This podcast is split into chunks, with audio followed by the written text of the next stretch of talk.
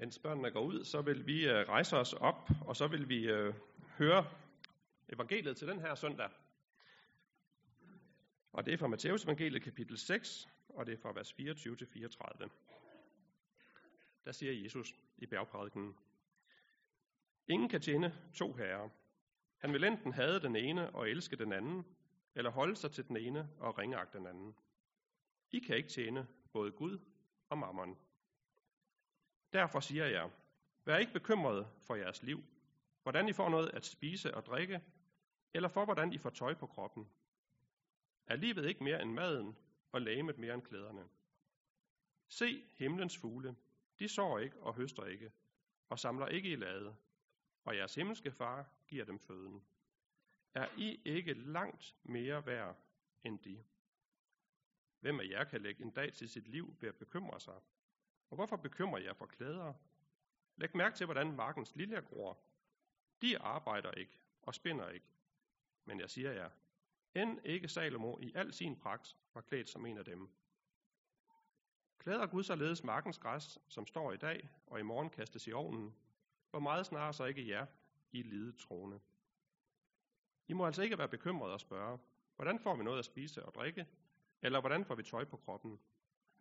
Alt dette søger hedningerne jo efter, og jeres himmelske far ved, at I trænger til alt dette.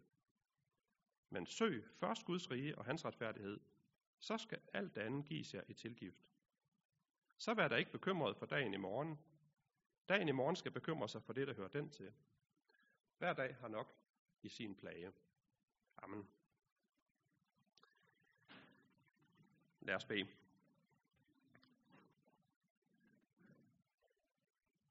Kære far i himlen, du har sagt, at vi skal komme til dig, og vi skal kaste alle vores bekymringer på dig, for du har omsorg for os. Og nu kommer vi den her formiddag, og nu beder vi om hjælp til netop det. Og vi beder om, at du vil åbne dit ord for os, så vi får styrket vores tillid til dig, så vi kaster alle vores bekymringer over på dig. Amen. Ja, temaet for den her søndag, det er mig, der har valgt det. Karl Erik han spurgte i sin øh, mail, da han sendte den ud for en uges tid siden, hvad skal være overskriften over den her øh, søndag? Og jeg tænkte, om det skulle være noget med to herrer, eller om det skulle være noget med to bekym eller noget om bekymringer, sådan som teksten jo lægger op til. Men så kom jeg frem til, at det, som ligger bag det hele, og det sted, Jesus han gerne vil føre os hen igennem alt det, han siger her, det er egentlig til de her ganske enkle ord. Gud, han har styr på det. Gud, han har styr på det. Og hvis det får lov til at bundfælde sig i jer, den her formiddag, Gud, han har styr på det, og I går herfra med den der tillid til Gud, der er nogle ting, jeg ikke behøves at bekymre mig om, fordi Gud, han har styr på det hele. Selv det, vi læste fra første Mosebog omkring syndfloden, ikke også? Gud har styr på hele verdens historie. Alt har han styr på. Så har han også styr på mit liv. Så den tillid håber jeg, vi kan få lov til at bære med, når vi går ud herfra. Så handler teksten jo sådan om to ting. Det her med herre, og det her med bekymringer. Der er en bog i det gamle testamente, som jeg har undret mig lidt over. Den hedder Ordsprogenes bog. Det er en bog, der har 31 kapitler. De ni af dem, det er indledning. Og nu ved jeg, hvis jeg i dansk stil, for du, dengang jeg gik i skole, lavede en stil, hvor der var en indledning, der fyldte sådan en, en tredjedel, så ville læreren nok så lige sætte en rød streg en kommentar. En lidt lang indledning. Det, der står i den indledning i ordsprogenes bog, det er, at frygte Herren er begyndelsen til kundskab. Der er simpelthen noget, som skal ligge i bunden, før man overhovedet kan begynde at tale om at leve livet, og leve livet rigtigt, og leve livet med visdom. Det er at frygte Herren. Det er forholdet til Gud, der må være på plads. Det er det at tro på, at Gud han har styr på det. At jeg virkelig kan have tillid til ham. Og det er det, som ligger Salomo så meget på sinde der i ordsprogenes bog, så han bruger ni kapitler på at slå det fast. Jeg kan ikke lære dig noget som helst, hvis du ikke har tillid til Gud. Og sådan tror jeg egentlig også, at den her prædiken vil gå hen over hovedet på os alle sammen, hvis vi ikke har tillid til Gud. Du må ind i et forhold til Gud, hvor du stoler mere på ham end på noget andet. End på din karriere, på dine penge, dine relationer, dine overbevisninger. Og hvis du bliver ført ind i det forhold til Gud, så er der noget, du ikke behøver at bekymre dig om. Så er der noget, som bliver mindre vigtigt i dit liv. Ja, nu graver jeg mig lidt ned i Gamle Testamentet her. Der er så meget, man kan hente der. I Nehemias' bog, det er en bog, som jeg også er blevet rigtig glad for, der møder vi en mand, der bliver kaldet til en opgave, som er lige voldsomt nok for ham. Nehemias han bor over i Perseriet på det tidspunkt, hvor Israels folk er fordrevet derover. Og så følger han levende med i, hvordan det går tilbage i Jerusalem og hører nyheder hver eneste gang. Han sender simpelthen for nyhederne hver gang, der kommer nogen øh, udbringer derovre fra. Og inden i ham, der vokser der et kald til at gøre noget. Han tør bare ikke. Han tør ikke. Han har simpelthen ikke mod til det. Han er kongens mundskænk, og han ved godt, at hvis han skal gøre noget, så skal, skal hans opgave være at gå til kongen og bede om hjælp. Han tør bare ikke. Og så i begyndelsen af Nehemias' bog, der står det så dejligt, at Nehemias han går ind foran Guds ansigt. Og så bagefter, der står der, at da han har været derinde i flere dage og bedt til Gud og blevet styrket i troen, så tør han at gå frem foran kongens ansigt. Og der er brugt det samme udtryk. Og jeg synes bare, det pludselig det bliver meget vigtigt for mig, at hvis jeg skal have mod til at gøre det rigtige i livet, så må jeg først ind for en Guds ansigt og få styrket min tillid og min tro til ham. Så skal modet nok komme til at gøre det, som er rigtigt. Og så lige den tredje ting. Det første bud ud af de ti, det hedder, du må ikke have andre guder end mig. Så de ti bud, de begynder det samme sted. De begynder med tilliden til Gud. At jeg skal have Gud som den eneste i mit liv, som jeg sætter al min tillid til, og som jeg virkelig stoler på. Så kommer de andre ni bud bagefter. Men det vigtigste det er, du må ikke have andre guder end mig. Der må ikke være andet, som du stoler mere på end mig. Hvorfor skulle Israels folk stole på Gud? Jo, de ti bud kommer lige efter, at de blev reddet ud af Ægypten. De står der, ikke så langt på den anden side af det røde hav, og de har set, hvordan Gud har frelst dem. De har set, hvad han kan gøre. De har erfaret hans hjælp, og derfor skal de have ham som herre i deres liv. Så det her det er vigtigt, også i 2019. Jeg har lagt mærke til, at ordet ateist det faktisk er blevet et rigtig Øh, et rigtigt plusord i vores tid. Hvis man virkelig skal være smart og inde, så skal man være ateist. Så skal man slet ikke have nogen herre i sit liv.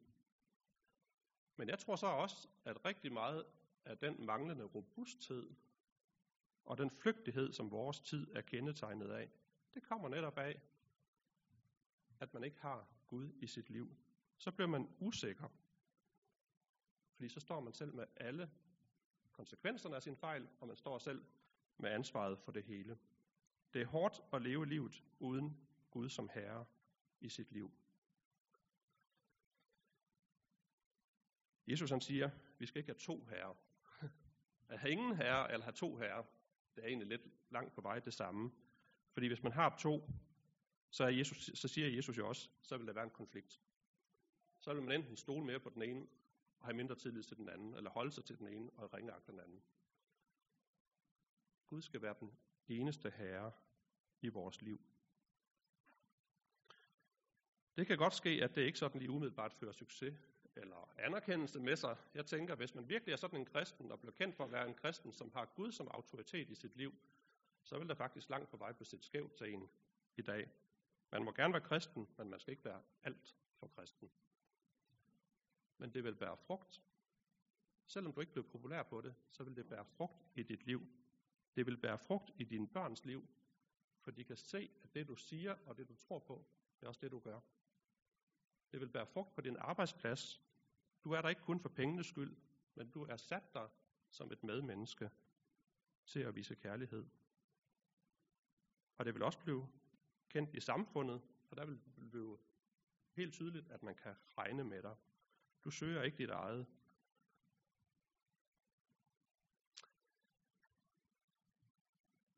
Gud skal være herre i vores liv. Så kommer vi til det her med bekymringerne. Nogle gange så bliver den her tekst vist misforstået. Det er jeg ret sikker på, at den gør. Som om, at Jesus han viser os en metode til, at man kan få et bekymringsfrit liv. Og nu skal vi altid være på vagt, hvis man gør kristendommen til en metode. Det er ikke det, Jesus han siger. Du lever i en verden, hvor du ikke slipper for bekymringer. Ganske enkelt fordi verden er underlagt syndens konsekvenser, og det sætter præg på alle menneskers liv. Vi er alle sammen født med en længsel efter paradis. Det ligger i os. Men alle os, der er haveejere, og som bruger tid på den fornøjelse, jeg har selv en ret stor en af slagsen, vi ved jo, at det er en stadig kamp mod muldvarpe og ukrudt. Der følger bekymringer med. Og hvis vi så kommer lidt tættere på paradis og taler om familie, så ved vi, at der følger også bekymringer med at have en kone og have børn. Der følger simpelthen bekymringer med i den verden, vi lever i. Så Jesus han bilder os ikke ind, at vi kan få et liv uden bekymringer. Det kan vi ikke. Og jeg tror heller ikke, han vil sige, at vi alle sammen er ens på det her punkt. Jeg tror faktisk, at nogle af os bekymrer os mere end andre. Jeg synes, jeg kan se nogle gange, at mig og min kone, vi har forskellige bekymringer på forskellige tidspunkter. Vi er simpelthen forskellige. Og jeg tror endda nogle gange, bekymringer kan være et rigtig godt tegn på, at vi faktisk bekymrer os om andre mennesker. At det faktisk går ind på os. At det faktisk er, fordi vi holder af andre, at vi bekymrer os. Så bekymringen kan have noget meget positivt i sig også.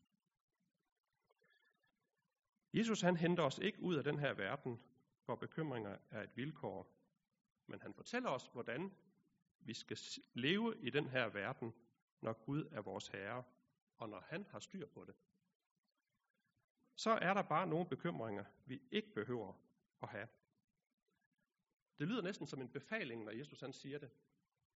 Vær nu ikke bekymret for jeres liv, hvordan I får noget at spise og drikke, eller for hvordan I får tøj på kroppen. Det er næsten en befaling fra Jesus. Livet det kan nemlig blive en trædemølle, hvor det er alle de her ting, det kommer til at handle om. I Danmark, der handler det nok ikke om, jeg tror ikke, der er nogen herinde, det kan jeg ikke forestille mig, der er bekymret for, om jeg får noget at spise i dag, eller om jeg skal få tøj på kroppen i morgen. Det er ikke den bekymring, vi har. Men tænk på, hvor meget vi til gengæld går op i, hvad vi spiser. Det slog i hvert fald mig, da jeg sad og forberedte teksten her. Det bekymrer mig ikke så meget, om jeg får noget at spise. Men økologisk mad, bæredygtig mad. Der er lige åbnet en ny restaurant, den skal vi ned og prøve. Michelin-stjerner, kulinarisk rejse til den anden ende af verden, Mette Blomsterbær, Røderne Prise, Den Store Bagedyst, James Oliver, og så videre, og så videre. Tænk på, hvor meget fokus vi har på, hvad vi skal spise i dag. Og tænk på klæderne. Hvor meget bekymring vi egentlig har for, hvordan vi ser ud. Vores forretninger, de buner af tøj. Det gør genbrugsbutikkerne ofte og, øh, også. Og nogle gange der får genbrugsbutikkerne faktisk restlager af tøj, som slet ikke er blevet solgt. Vi går utrolig meget op i det og bruger tid på det. Nogle gange der kan jeg tage mig selv i, at jeg har brugt timevis på at sidde og søge på nettet efter et eller andet bestemt ting. Og det har bare taget så meget af min tid og opmærksomhed. Det har nærmest bekymret mig at finde det helt rigtige. Det er det, Jesu ord taler ind i. Der er nogle ting, I ikke skal bruge tid på, som ikke er så vigtige. Jesu argumentation den går to veje. Han siger, livet er mere end maden, lægemet er vigtigere end tøjet. Dermed vil Jesus sige, det som du kan gøre med dit liv, det er vigtigere end det ydre. Det som du kan sige med din mund, det som du kan bruge dit liv på, det er vigtigere end det her med maden og tøjet. Så fokuser på det. Og så det andet, han siger, det er, Gud har styr på det. Og så henviser han til fuglene og blomsterne. Måske skulle vi bruge noget mere tid i naturen. Og se på alt det, som Gud han har skabt. Og så bare lade det fylde, og så sige, Gud han har virkelig styr på det. Og når han har styr på alt derude, så kan han også passe på mig. Konklusionen på det, Jesus han siger, det er det kendte vers, vers 33 her. Søg først Guds rige og hans retfærdighed, så skal alt det andet gives jer i tilgift. Der er noget, hedningerne søger efter. Men en kristen skal søge efter noget andet. Han skal søge efter det vidunderlige rige, hvor alt er ren gave. Hvor jeg absolut intet skal gøre, fordi alt bliver skænket mig af Gud. Det er Guds rige. Det er ham, der har styr på alting. Jeg får lov til at søge hans rige. Og et andet sted i bjergprædiken, der siger Jesus, at den, som søger, finder. Så hvis du med dit liv søger ind i Guds rige, hvor du får alting skænket, så finder du det. Den her dag, der kan du simpelthen finde ind i Guds rige, og du kan få lov til at have fællesskab med ham. Et andet sted i Nye Testamentet, der står der i 1. Johannes brev, kapitel 1, vers 9.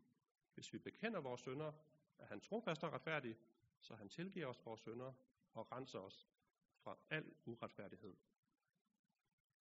Så uanset hvem du er, så kan du få lov til at få fællesskab med Gud.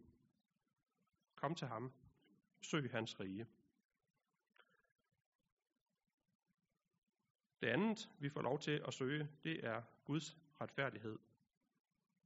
Hvor jeg får lov til at blive erklæret retfærdig for Gud på grund af det, som Jesus han har gjort. Jeg får lov til at få skænket alt.